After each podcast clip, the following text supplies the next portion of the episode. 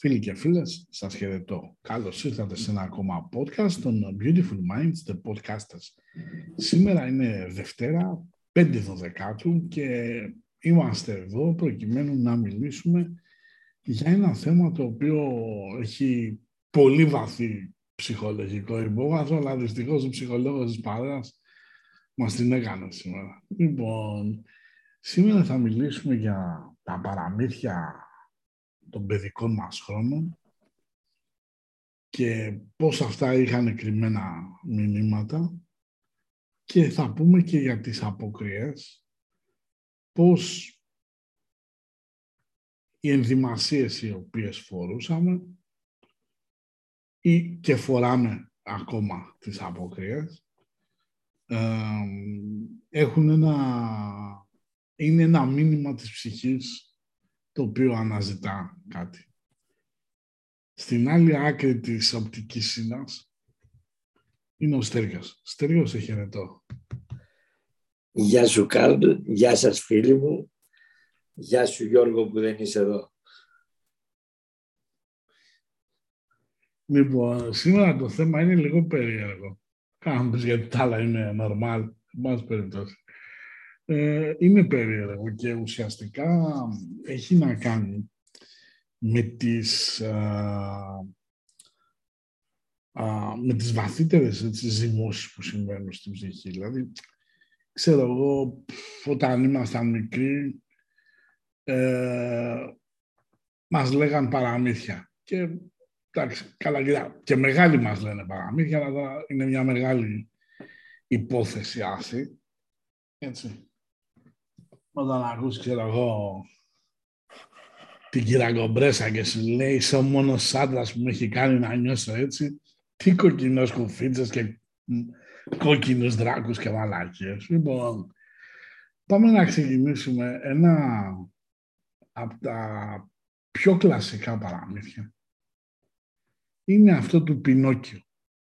Έτσι. Τον Πινόκιο εμείς δεν τον έχουμε συνηθίσει. Τον έχουμε συνηθίσει ότι είναι ένα ανθρωπάκι από ξύλο που λέει και το τραγούδι στην παιδική σειρά που μεγαλώνει η μύτη του όταν έλεγε ψέματα. Και μάλιστα στην εκδοχή του Πινόκιο της Disney του 40 ο, ο, ο χαριτωμένος φίλος, το Τζίμι Νιγρίλο, τραγουδάει το τραγούδι When you, when you wish uh, you born a star. Ωραία. Βέβαια,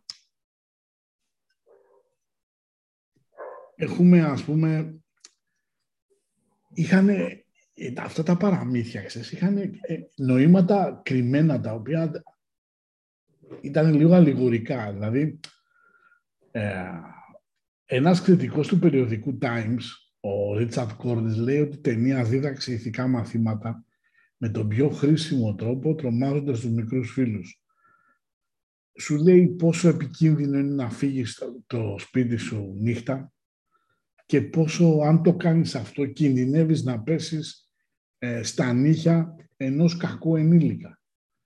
Α, όπως λέει και ο αγαπαγωγέας Στρόμπολη στον Πινόκιο, όταν γεράσεις πολύ θα γίνεις πολύ, πολύ καλό κούτσουρο, κα, καυσόξυλο και μάλιστα λέει ε, ο, σε μια ταινία του Κάρλο Κάνο, Κολόντι, του 1883, έτσι, το μήνυμα που περνάει είναι πολύ πιο ανησυχητικό ότι όταν ο Πινόκιο τον πειράζουν για το ξύλινο κεφάλι από το σύντροφό του το γρήλο, ο Πινόκιο πετάει ένα σφυρί και το σκοτώνει.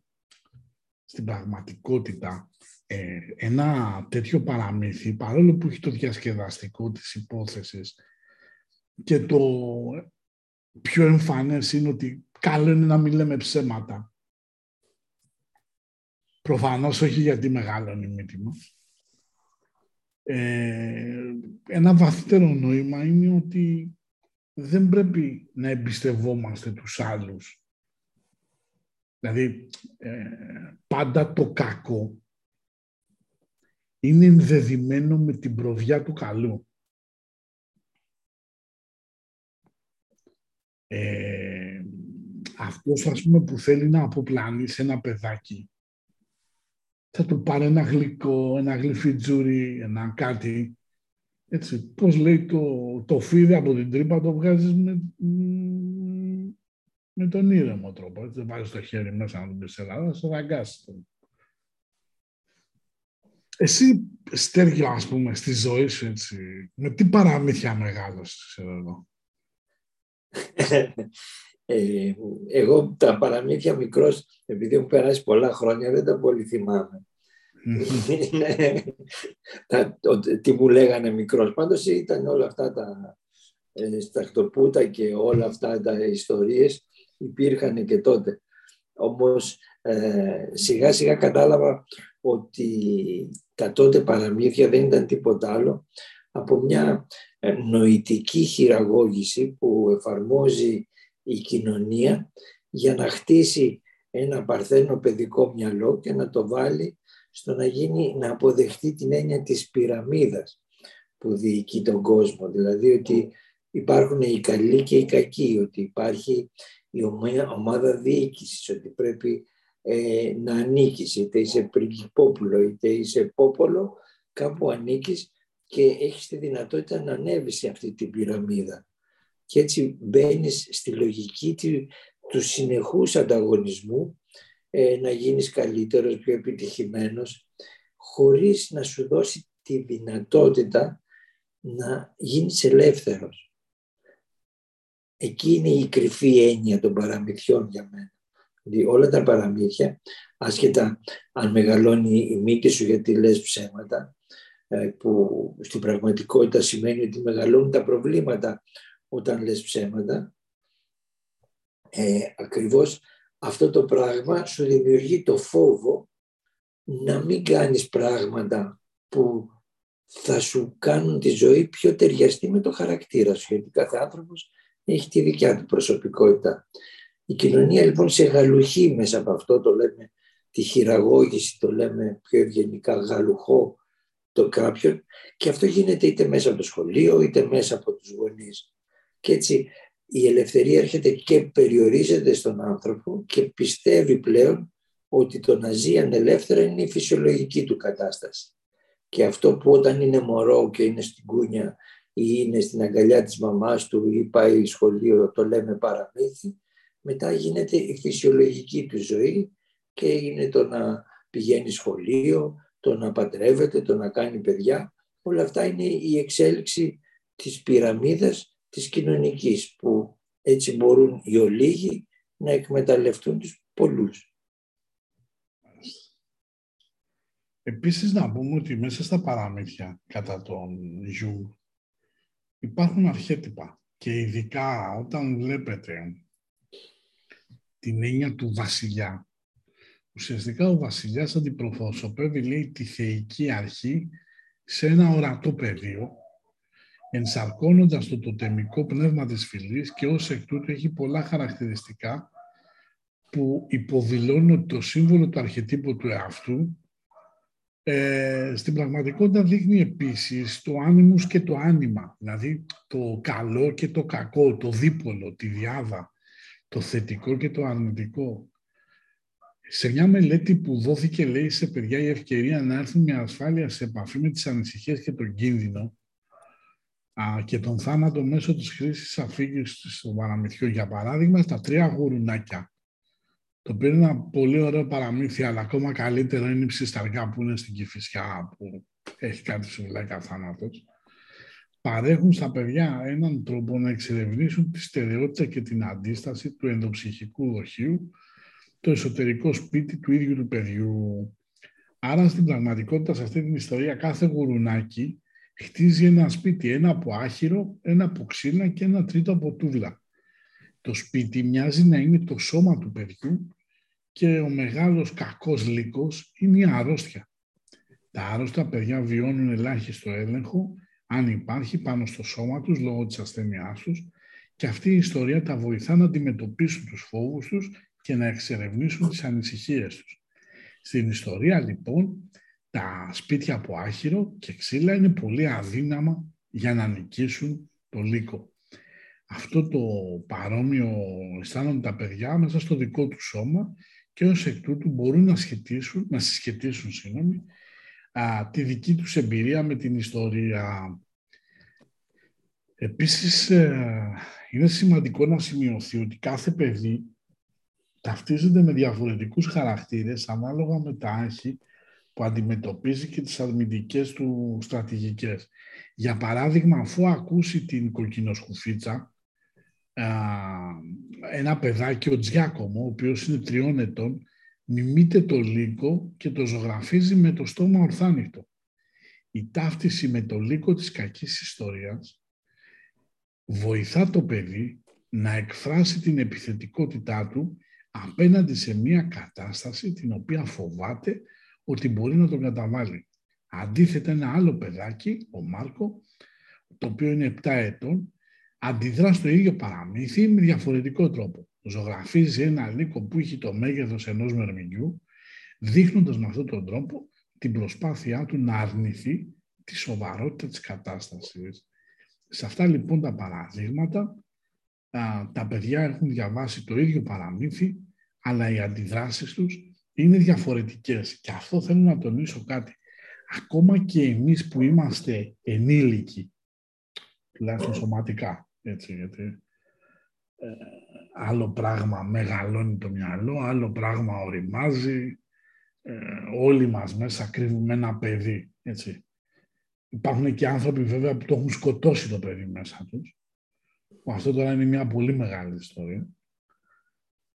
Να συνεχίσω ότι από την άλλη πλευρά δύο παιδιά, όχι την άλλη πλευρά το podcast, ναι, λοιπόν, ε, μπορεί να διαβάσουν διαφορετικά βιβλία, αλλά και τα δύο να έχουν παρόμοιες αντιδράσεις.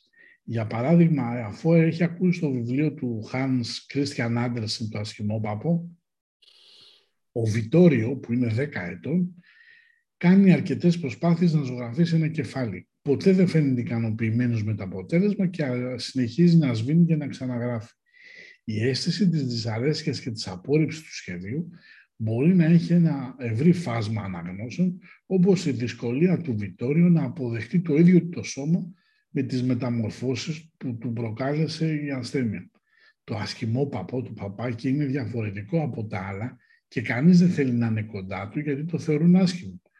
Το παπάκι αισθάνεται αβοήθητο και δυστυχισμένο όταν όμως κοιτάζει το είδωλό του στη λίμνη, διαπιστώνει ότι είναι όμορφο. Το συνεχές βύσιμο του σχεδίου από το Βιτόριο φαίνεται να εκφράζει την επιθυμία να εξαφανίσει με μαγικό τρόπο το άριστο κεφάλι του και να το αντικαταστήσει με ένα νέο άθικτο. Το ασχημό παππού είναι μια ιστορία για την αποδοχή του εαυτού μας.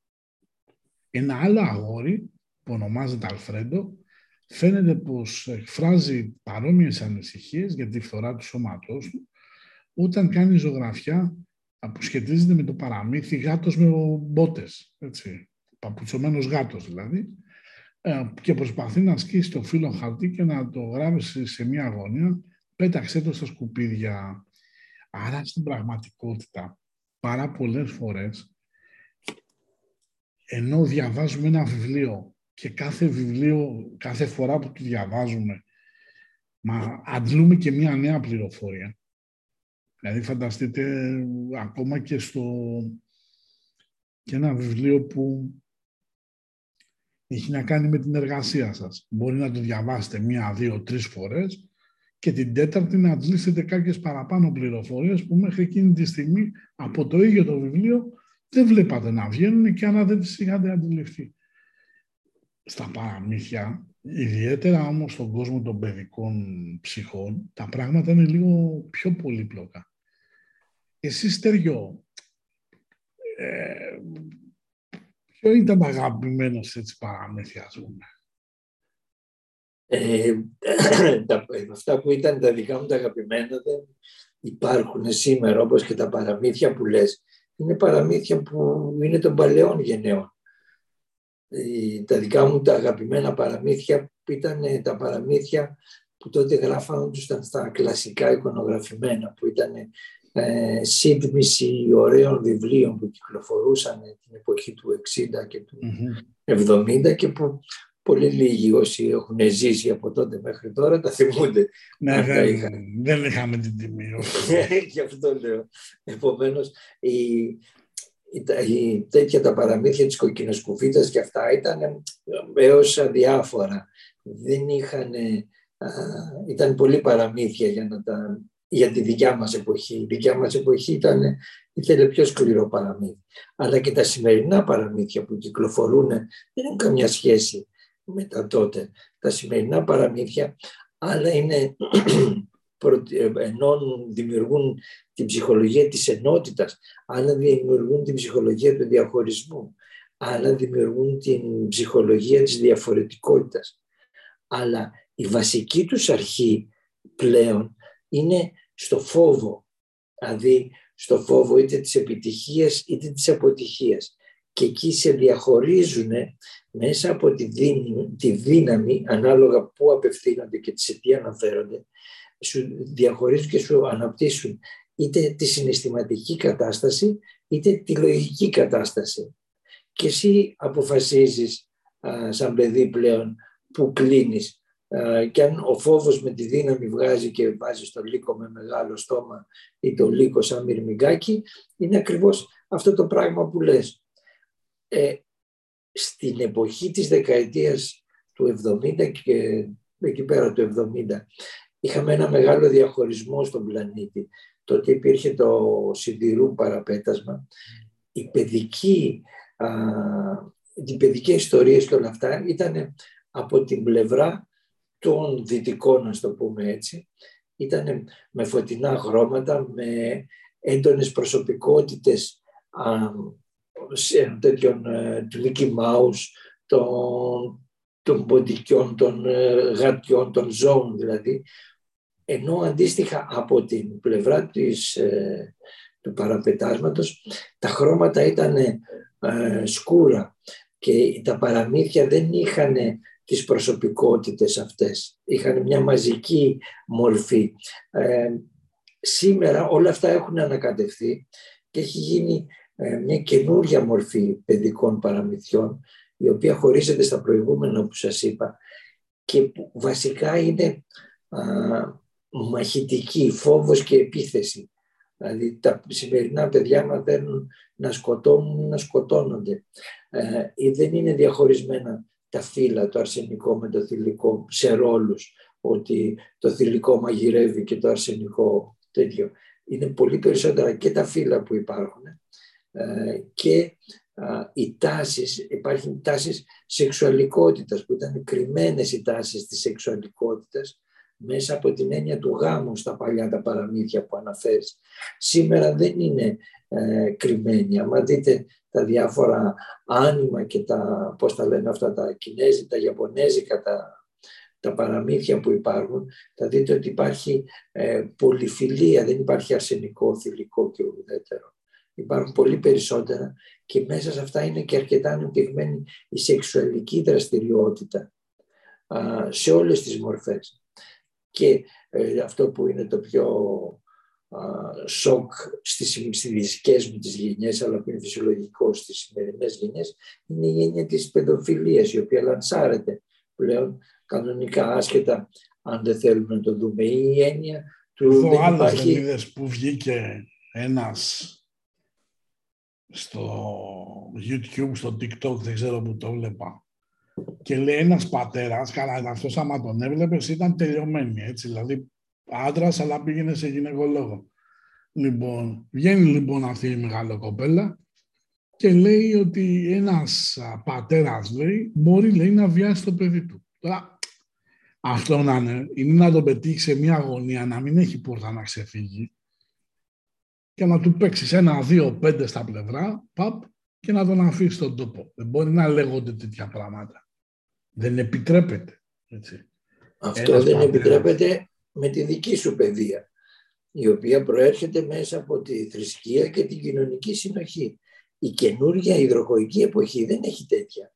Συν το ότι αν δεν είχες γεννηθεί στην Αθήνα και είχες γεννηθεί στη, ε, πώς το λένε, στην Καζαμπλάνκα, ε, ή στην... Ε, Λαχώρη, ναι, κάτω στο Πακιστάν. Ναι. Στο Πακιστάν, ε, θα ήταν το πιο φυσιολογικό πράγμα αυτό. Όπως είναι φυσιολογικό να παντρεύονται στα 9 και στα 10 τους τα παιδιά και, τα, και να τα κοριτσάκια και να έχει ο άλλος ο 40 50 να έχει τρία δεκάχρονα γιατί έχει την οικονομική άνεση να το κάνει.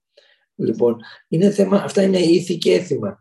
Πρέπει να, να, αυτά τα ήθη και έθιμα τα έχουν αρχίσει και πηγαίνουν σε, σε χώρες που δεν τα είχαν, όπως είναι με τη μεταφορά όλων των Πακιστανών και των ε, Μομεθανών που έρχονται στην Ευρώπη. Αυτά πλέον γίνονται φυσιολογική κατάσταση και πρέπει να το συνηθίσουμε, όχι να το αποδεχτούμε, δεν εννοώ αυτό, αλλά να ξέρουμε ότι υπάρχει και αυτό. Τώρα, αν μας ταιριάζει όχι, είναι άλλο θέμα. Άλλωστε, εδώ ε, σου ταιριάζει ότι μπορεί να έρθει άλλος και να σου πει ε, πλήρωσε φόρους ή ε, πήγαινε αριστερά στο δρόμο και όχι δεξιά. Ή, όλοι αυτοί, όλους αυτούς τους κανόνες που έχουν βάλει είναι ένας κανόνας παραπάνω για μια ομάδα ανθρώπων που δεν ταιριάζει με τους δικούς μας κανόνες.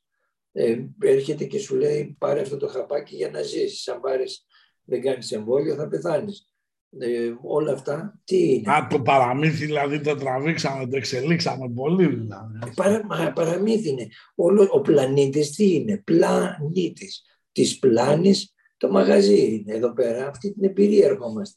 Να ξεπεράσουμε το φόβο, αυτό είναι ο λόγος. Έχεις έρθει και είσαι ενσαρκωθεί εδώ, έχεις πάρει αυτή την κορμάρα την ατελείωτη, μόνο και μόνο για να μπορέσει. Εκεί ο κύριος ήταν ε, τα έδωσε πλουσιοπάροχα. Ακριβώς. Μα το, η κορμάρα αυτή έχει τις αισθήσεις, οι οποίες μπορεί να ζήσεις το φόβο, να ζήσεις το συνέστημα, να ζήσεις τη λογική, να ζήσεις πράγματα που δεν θα μπορούσες να τα ζήσεις αν ήσουν σκέτη, σκέτο πνεύμα, σκέτη ψυχή μέσα στο όλο. Δεν είναι και εδώ και ο Γιώργος που τα ξέρει καλύτερα να μας τα πει πώς ζουν εκεί πέρα. Χωρίς σώμα, οι ασώματοι. Ναι, λοιπόν, επίσης να πούμε ότι όχι ακριβώς παραμύθια, αλλά πολλά μυθιστορήματα περνάνε και, γιατί και το μυθιστόρημα είναι ένα παραμύθι για λίγο πιο μεγάλος, έτσι, δεν έχει μεγάλη διαφορά. Ε, περνάνε μηνύματα τα οποία ουσιαστικά τι είναι, είναι οι εμπειρίες που έχει κάθε λαός. Δηλαδή, άμα διαβάσεις έναν Γάλλο συγγραφέα, ξέρω εγώ, και ένα Ρώσο, δηλαδή, ο Βίκτορ Ουγκό, ας πούμε, τεράστιος συγγραφέας, έτσι. Λοιπόν, ε, ο Αλέξανδρος Δουμάς, τεράστιος συγγραφέας. Δηλαδή, ο Βίκτορ Ουγκό έχει μια φοβερή σκηνή για μια εκτέλεση, έτσι. Αλλά άμα διαβάσεις τη, τη σκηνή που έχει για εκτέλεση του, του πώς του λένε, του Ντοστογεύσκη, έτσι. Ο Ντοστογεύσκη διαφορά είναι ότι τη σκηνή για εκτέλεση την είχε ζήσει. Διότι δεν το ξέρουν πολύ ότι ε, έχει μια περιγραφή που λέει πέντε λεπτά πριν το θάνατο, είναι πάρα πολύ χρόνος. Γιατί αρχίζεις και βλέπεις τη ζωή μπροστά και περνάει τρέιλερ. Είχε, τον είχαν ε, πιάσει για στάση εναντίον του Τσάρου και έδωσε χάρη ο Τσάρος αντί για να του κόψουν το κεφάλι κάθισε κανένα εξαετία εκεί στα γκουλάγ είναι θέρετρα χειμερινό διακοπών λοιπόν έστρωσε χαρακτήρα και ηρέμησε τι θέλω να πω. Θέλω να πω ότι πολλά πράγματα στη ζωή μας, έτσι, βλέπουμε μια ταινία, βλέπουμε ένα βιβλίο, διαβάζουμε ένα βιβλίο, μια ιστορία βλέπουμε, ένα παραμύθι. Τα σημερινά λοιπόν παραμύθια δεν έχουν αυτή την τρυφερότητα, έστω και με τα κρυμμένα μηνύματα που είχαν παλαιότερα. Τώρα τι βλέπουν τα παιδιά, εμείς ας πούμε μεγαλώσαμε με τι, με στρουμφάκια, και με πίκο απίκο, ας πούμε, φρουτοπία. Λοιπόν, τώρα τα νέα παιδιά με τι μεγαλώνουν, με X-Men, Power Ranger ε, και τέτοια πράγματα που... Ο Γκαράκης. Ε, εντάξει, ο Μπόμπ Φουγγαράκης ήταν λίγο διφορούμενες. Ε, απόψε δίστανται. Λοιπόν, ε, γιατί περνάει κάτι περίεργα μηνύματα κι αυτός. Και ένα επίσης πολύ κομβικό σημείο, και εδώ θέλω λίγο τη συνδρομή σου, που έχει να κάνει με την ψυχολογία των παιδιών, αλλά και των μεγάλων πώς διαμορφώνεται, είναι οι αποκριές. Όλοι λίγο πολύ κάτι ντυνόμασταν, κάτι ντυνόμαστε. Ε, αυτός Στέργιο πιστεύεις ότι είναι ουσιαστικά ένα υποσυνείδητο ή ένα ασυνείδητο μήνυμα της ψυχής. Ε, ε να θα σου το πω, δεν ξέρω αν είναι μήνυμα της ψυχής ή οτιδήποτε, αλλά θα σου πω το εξής επειδή εδώ υπάρχουμε μέσα από τη σύγκρουση ε, του ενσαρκωμένου μας εγώ προσωπικότητα και του ψυχικού μας κόσμου. Αυτή η σύγκρουση βγάζει το, τη συνισταμένη του, της προσωπικότητας που υπάρχουμε, του, του οροσκόπου που λες εσύ στα αστρολογικά. Αυτός λοιπόν ο οροσκόπος, ο οποίος είναι ε, σε συνεχή συγκρουσιακή κατάσταση, ότι γιατί δεν αποδέχεται τον εαυτό του, αυτή είναι η σύγκρουση, δεν αποδέχομαι τον εαυτό του, στις απόκριες ε, οι οποίες έχουν πιο μεγάλο βάθος, εδώ τις έχουμε περιορίσει στην Ελλάδα, δεν φαίνεται τόσο πολύ. Στη, η απόκριση είναι αρχαίο, αρχαίγονη κατάσταση και η οποία δεν ήταν μόνο πώς θα ντυθείς, αλλά και πώς θα εκφραστείς σεξουαλικά. Ε, είχαν, δηλαδή, ε, σεξουαλική, όχι μόνο ντυνόμαστε, βάζουμε τη μάσκα για να μην ξέρουν υποτίθεται ποιος είναι, αλλά βγαίνουμε και βγάζουμε τα μάτια μας εγώ ρε πούστη μου και να βάλω τη μάσκα θα με καταλάβουν από το σώμα. Τι μαλακία είναι αυτή. Ναι. Έχει πολλούς σαν και σένα, δεν είσαι μόνο εσύ. Ε, και γι' αυτό πήγαιναν και στα, στα δάση και έτσι γεννώσαν οι μενάντες και όλες αυτές τις ιστορίες. Αλλά και σήμερα αν πάτε στην Κοζάνη ας πούμε για να σας φέρω σε ελληνικό επίπεδο, να μην σας πάω στη Βενετία που γινόντουσαν στα, τα όργια στους δρόμους, δηλαδή ήταν όργια πλέον αυτά που γινόντουσαν στους δρόμους, όχι μόνο στα, στα σαλόνια. Ε, τι βγάζει ο καθένας αυτό που του λείπει. Βάζει τη μάσκα για να κρύψει την προσωπικότητα που ξέρει η κοινωνία και απελευθερώνεται. Αυτό είναι το παραμύθι της ελευθερίας που έλεγα στην αρχή. Απελευθερώνεται και έτσι εκφράζει αυτό που θέλει. Ε, όχι μόνο σαν ντύσιμο, γιατί το ντύσιμο αν ας πούμε είσαι ένας ε, πλούσιος και θες να ντυθείς φτωχός ή αν είσαι ένας φτωχός πρέπει να ντυθείς πλούσιος ή να, γίνει, να νιώσεις πρίγκιπας ή να νιώσεις α, βασίλισσα ή να νιώσεις... Α... Άμα νιώσεις βασίλισσα, άσχημα τα πράγματα. Δεν μιλάω για μένα, μιλάω γενικά. όχι, όχι, γενικά λέω έτσι.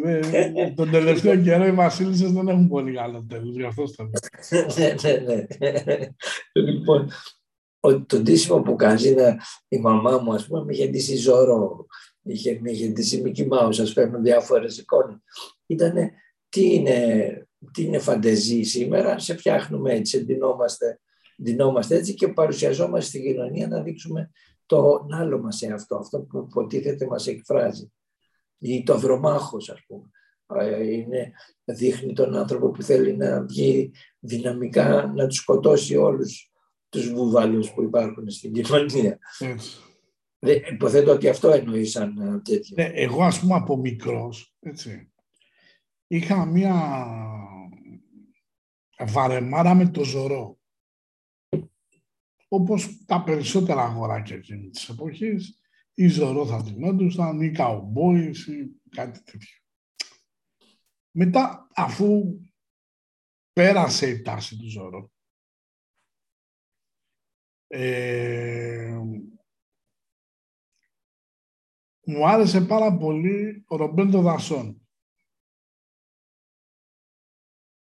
Και μετά μεταπίδησα, έκανα μια στροφή στη αποκριάτικη καριέρα μου. Ε, ντυνόμενος, ντυνόμενα πειρατής. Μ' άρεσε πολύ. Γενικά όμως, άμα κάνεις ένα conclusion που λένε και οι μορφωμένοι, θα αντιληφθείς ότι σε αυτό το άτομο μέσα υπάρχει μια ψυχασθένεια. Δηλαδή, πάντα έχει να κάνει γιατί είτε πάρουμε το Ζωρό, είτε το Ρομπέντο Δασόν, είτε τον Πειράτη, πάντα είχε μέσα του τη μαγιά και τη μαλακία, αλλά ό,τι έβγαζε στα πραγματικότητα τα μοίραζε στους ανθρώπους. Δεν κράταγε τίποτα για την πάρτη του. Δηλαδή, ε, αν δεις, ας πούμε, ε, με ξέρεις, ας πούμε, ε, μέχρι πέρσι ε, όλοι είχαν iPhone στην οικογένεια εκτός από μένα. Εγώ φαντάσου το κινητό που είχα πάρει. Όταν πήγα και το πήρα από το μαγάζι, ήταν δίπλα μου ένας Αλβανός και ο τύπος και μου λέει ωραίο τάμπλετ. Δηλαδή ήταν 7 ίντσες, ήταν τάμπλετ κανονικό έτσι. Λοιπόν, αυτό όμως βγάζει λίγο κάτι από την ψυχοπαθολογία μας. Έλα, Στρίγο. Ναι, αυτό που είπα προηγουμένως, ότι τα, αυτό που κάνει το παραμύθι, ε, που το έχει στήσει η κοινωνία για αυτό το λόγο, σου ξυπνάει μέσα στο φόβο, γιατί εδώ υπάρχεις για το φόβο, όχι εσύ όλοι μας. Ε, επομένως, ο φόβος έχει μια μορφή να αντιδρά με τη δύναμη. Δηλαδή, εσύ ήθελες να παίρνεις ρόλους δυναμικούς, γιατί επειδή είσαι συναισθηματικός λόγω του φόβου, θέλεις να έχεις δυναμικό ρόλο για να μπορέσεις να μοιράσεις σωστά αυτά που δίνει η ζωή. Και αυτό κάνεις. Και από τη στιγμή που έχεις πέσει στη λούμπα να έχεις οικογένεια και παιδιά, προφανώς θυσιάζεσαι για εκείνα. Αν ήσουν μόνος σου, θα έχεις iPhone. Ξέρεις τι γίνεται, δεν είναι ακριβώς έτσι. Δηλαδή, όχι ότι έχεις άδικο. Μια χαρά τα λες, έτσι. Αλλά πρόσεξε να δεις τι γίνεται. Ακόμα και με τους ανθρώπους που με εμπιστεύονται. Δηλαδή τώρα μου έχει τύχει εμένα κατάσταση ο άνθρωπος ο οποίος τον είχα χρόνια να με έχει βάλει στο κουβά κάποια χρήματα σε παρακαλώ δεν έχω και να τον βλέπω στο facebook ευλογημένο στην τοποθεσία ε, Μύκονο, Super Paradise με τον Αστακό στα χέρια και την Belvedere. Τώρα εκεί δεν ξυπνάει ο, ο Ζωρό μέσα σου, ξυπνάει ο Τζέκι Χάν, ας πούμε, έτσι, δηλαδή, λες κάτσε ρε, παλιό που στα, ας πούμε. Λοιπόν, το θέμα... Belvedere ποια είναι που δεν τα ξέρω; Η Belvedere είναι μια βότκα ακριβή, κάνει κάνα εκατομπενιντάρι κάβα, οπότε ναι, άμα πάω να την πηγεί στο Paradise, θέλεις κάνα χιλιαρικάκι, έτσι. Λοιπόν, τώρα για να καταλάβουμε τι γίνεται. Όταν μεγαλώνει ο κόσμος και φτάνει σε μια κατάσταση ενήλικας, εντάξει, ας μην δούμε τα τελευταία χρόνια που λόγω του COVID, πάλι μπαίνουμε σε μια διαδικασία τις αποκριές να αντιθούμε. Εντάξει, υπάρχουν και καταστάσεις οι οποίες δεν είναι επί της παρούσης, αλλά υπάρχουν και άλλες φορές που ντυνόμαστε κάτι άλλο, ξέρω εγώ. Τις λες τις γκόμενας, ντύσου νοσοκόμα και θα έρθω να σου κάνω εξέταση, ξέρω εγώ, για κάτι τέτοια. Λοιπόν, υπάρχουν και αυτά ωραία παιχνίδια, τα λεγόμενα role play, που και αυτά α, είναι ένας αντικατοπτρισμός της ψυχολογίας. Δηλαδή, όταν ο άλλος, ας πούμε, είναι της φάπας άνθρωπος και σου λέει θα ντυθώ γιατρός και θα είσαι ασθενής, εκτίθεται το θέμα της εξουσίας. Δηλαδή, επειδή έχει κοκκινήσει το βέρ, ως βέρκος του στη φάπα στην κανονική του ζωή, σου λέει, κάτσε να το παίξω εξουσία τουλάχιστον αυτές τα 10 λεπτά, 20 λεπτά, μία ώρα, δύο ώρες, πόσο είναι το παιχνίδι, ανάλογα πόσο κρατάει καθένα. Ήσου προβατίνα να ντυθώ τζομπάνι, το ξέρει. Όχι. λοιπόν, ε, συμβαίνουν αυτά, έτσι. Λοιπόν. Δηλαδή, για να καταλάβουμε τι ακριβώς συμβαίνει. Δηλαδή, τώρα όταν βλέπεις τον άλλον, ξέρω εγώ, δύο μέτρα και σου φοράει ξανθιά περούκα με αντάβιες, βυζιά και βάφη τέτοια, λες εντάξει, οκ. Γιατί οι περισσότεροι θα σου πούνε, έλα ρε, για πλάκα θα το κάνουμε, έτσι. Αλλά άμα σκεφτεί και κανένας έτσι λίγο, Κανένας δεν έχει πηδήξει σοβαρά στη ζωή του. Ο μόνος που πήδηξε σοβαρά ήταν ο Παπαχρόνης. Έτσι, και γι' αυτό βρέθηκε εκεί που βρέθηκε. Όλοι στο χαχαχά γιατί δεν έγινε τίποτα την πάμε τη δουλειά. Λοιπόν, οπότε θα πρέπει να καταλάβουμε. Ποιος είναι ο Παπαχρόνης εσύ. Έλα ρε, ο Δράκος, ο Κυριάκος Παπαχρόνης. Ποιος Δράκος; Πού ζεις, φίλε. Τη δεκαετία του 80 έτσι. υπήρχε ένας δράκος που σκότωσε τρεις γυναίκες, δύο ιερόδουλες και κάτι τέτοιο, ο Παπαχρόνης, ο οποίος τρελαινόταν ε, στη Δράμα νομίζω, ή στη Θεσσαλονίκη, στη Δράμα νομίζω. Στη Θεσσαλονίκη ήταν το 58-60, το έχω ζήσει αυτό. Όχι αυτό, είναι σύγχρονος. Δράκος Θεσσαλονίκης που λέει. Τώρα αυτόν που λες δεν το ξέρω. Ο, τους Σέιξου που λέγατε εσείς εκεί πέρα. Λοιπόν... Εμείς ήταν τους Σέιξου, ναι. Ωραία. Μόνο αυτοί έχουν πηδήξει στα σοβαρά, έτσι. Όλοι οι άλλοι στην πλάκα το πάνε. Και χαχαχά, και εγώ είμαι ωραίος, και είμαι λάρτς, και λίγο κρασί, λίγο θάλασσα και τα αγόρι μου και γίνεται η φάση. Άρα θα πρέπει να καταλάβουμε ότι οι, οι αποκριές, έτσι, δηλαδή στις αποκριές ο άλλος την τίνεται, Σαουδάραβας. 99% είναι ή πολιτής ή ταξιτζής ή δημόσιος υπάλληλος που έχει φίξ μισθό και σου λέει άσε να το παίξω λουάχατ, λουάχατ, λουάχατ να, να το παίξω λίγο φραγκάτος. Υπάρχουν και άλλα μασκαρέματα όμως. Για πες. Η παραμύθια, ας πούμε. Περίπου στη, στον πλανήτη μας η ολιγαρχία έχει μασκαρευτεί σαν δημοκρατία. Αυτό είναι ένα μασκάρεμα το οποίο είναι όλο το χρόνο και δεν θέλουμε να το δούμε. Έτσι. Έτσι. Κοίταξε, πολλά πράγματα είναι. Όντως, τώρα εδώ έχεις δίκιο και με βάζεις. την είδα εγώ την Πανανόφλη, δεν την γλιτώνω. Λοιπόν, κοίταξε να δεις τώρα τι γίνεται. Γενικά όλο το σύστημα εξουσίας, έτσι, είναι μια μεγάλη παραμύθα. Δηλαδή, είδα τώρα χτες στο Twitter, για να πούμε, έτσι, κορυφαίο υπουργό της κυβέρνησης έτσι, και γυρνάει και γράφει ο αθεόφοβος τι; Είναι πολύ ωραίο να είσαι περιτριγυρισμένος από τόσο χαρούμενους ανθρώπους. Ευλογημένος στην πολιτεία τένις κλαμπ. Τι λες εκεί τώρα στο πολιτεία τένις κλαμπ. Έτσι. Για τένις έχουν πάει. Ε, φραγκάτι είναι. Είναι φυσιολογικό να είναι ευτυχισμένοι ή να κάνουν τους ευτυχισμένους. Κατέβα μια βόλτα μέχρι τα ταμπούρια, τα μανιάτικα στον Πειραιά, τα πετράλωνα. Και άμα δεν πας, φας back hand, μια που μιλάμε και για τέννις, με τη ζυγαριά που ζυγίζουν τα πορτοκάλια, από κάνα ανάβει, θα σου πω εγώ. Δηλαδή, καλό είναι να μην ε, προκαλούμε. Δηλαδή, για να καταλάβεις για το παραμύθι, οι περισσότεροι πολιτικοί μας το παίζουν φτωχοί και πένιτες. Εκεί είναι να τρελαίνεσαι. Δηλαδή ο άλλος, επειδή λέμε για παραμύθια για παιδάκια, να σου πω εγώ τώρα παραμύθι για ενηλίκους. Βρίσκεται άνθρωπος που λέει κατά την εξέταση που έγινε, έτσι, βρέθηκαν στο λογαριασμό του 7 εκατομμύρια ευρώ αδιευκρίνιστα. Έτσι. Και γυρνάει και λέει ο τύπος, είναι από πωλήσεις βιβλίων που έχω κάνει. Ε, αυτό δεν είναι γαμάτο παραμύθι. Ποιοι αδερφοί Γκριμ και ποιος Hans Christian Andersen; Ε, γι' αυτό τα λέμε. Υπάρχουν πολλά παραμύθια. Το παραμύθι της τράπεζας περίπου. Το, το οποίο είναι το μασκάρεμα της τοκογλυφίας. Το έχουμε σκεφτεί αυτό.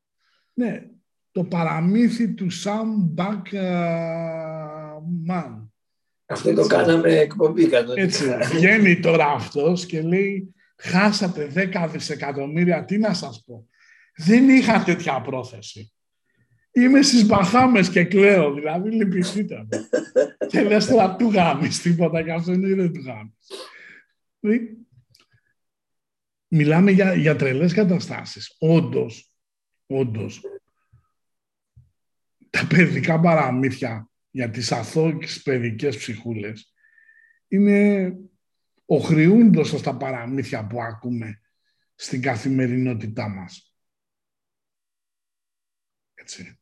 Ε, εκεί είναι για μένα και το λάθος των γονέων ότι λένε στα παιδιά τα παραμύθια και δεν λένε την πραγματικότητα.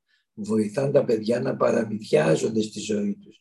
Δεν τους λένε ούτε για το παραμύθι της θρησκείας, ούτε για το παραμύθι της κοινωνίας, το ότι, ότι γεννηθήκαν για να είναι θύματα. Κάθονται και τους λένε πήγαινε παιδί μου να σπουδάσεις γιατί έτσι θα πετύχεις τη ζωή σου και τέτοια. Και βγαίνουν μετά και είναι άνεργοι και έχουν περάσει 20 χρόνια, 25 χρόνια και λένε τι έκαναν τα προηγούμενα 25, πάμε να δούμε τι θα κάνουν τα επόμενα. Ναι, ξέρεις τι γίνεται. Το θέμα της, ας πούμε, στην Ελλάδα, μεγαλώσαμε με το παραμύθι μάθε παιδί μου γράμματα. Και να σου πω, δεν είναι κακό το να μάθεις γράμματα, είναι πολύ καλό. Δηλαδή, βλέπω εγώ κάτι TikToker που το παίζουν ιστορία, εγώ έχω Ferrari και τέτοια και γράφει το συμφωνώ με όλα όμικρον και λες να χαμίσω τη Ferrari που έχεις, έτσι. Δηλαδή, γράφει ο τύπος στο TikTok και αυτοκτονούν τρεις φιλόλογοι. Άλλο είναι να μορφωθούμε και να ξέρουμε τι μας γίνεται και άλλο είναι το να μείνεις, να μείνεις αγράμματος στη ζωή. Η ζωή πρέπει να ξέρεις στοιχεία για να ζεις. Αλλά φαντάσου να ζεις σήμερα στην κοινωνία, να δουλεύεις στο ίντερνετ και να μην αγγλικά, ας πούμε. Είναι ένα μεγάλο κενό. Γιατί βλέπω πολλά παιδιά που δεν ξέρουν αγγλικά. τι γίνεται. Το πρόβλημα είναι ότι ακόμα και αγγλικά να πούμε ότι ξέρουν. Ας πούμε, ο γιος μου και η κόρη μου έχουν πάρει το proficiency αν τους αφήσεις την πλατεία Δραφάλγκαρ, Εκεί δεν τους ούτε, με, ούτε μέχρι τα κούτι, μέχρι τα Wendy's δεν τους βλέπω να συνεννοούνται έτσι. γιατί είναι άλλο το αγγλικά που μαθαίνουμε σε προστατευμένο περιβάλλον και άλλο τα αγγλικά που μαθαίνεις στον δρόμο. Δηλαδή φαντάσου τώρα ελληνικά, έτσι. Εμείς ξέρουμε ελληνικά.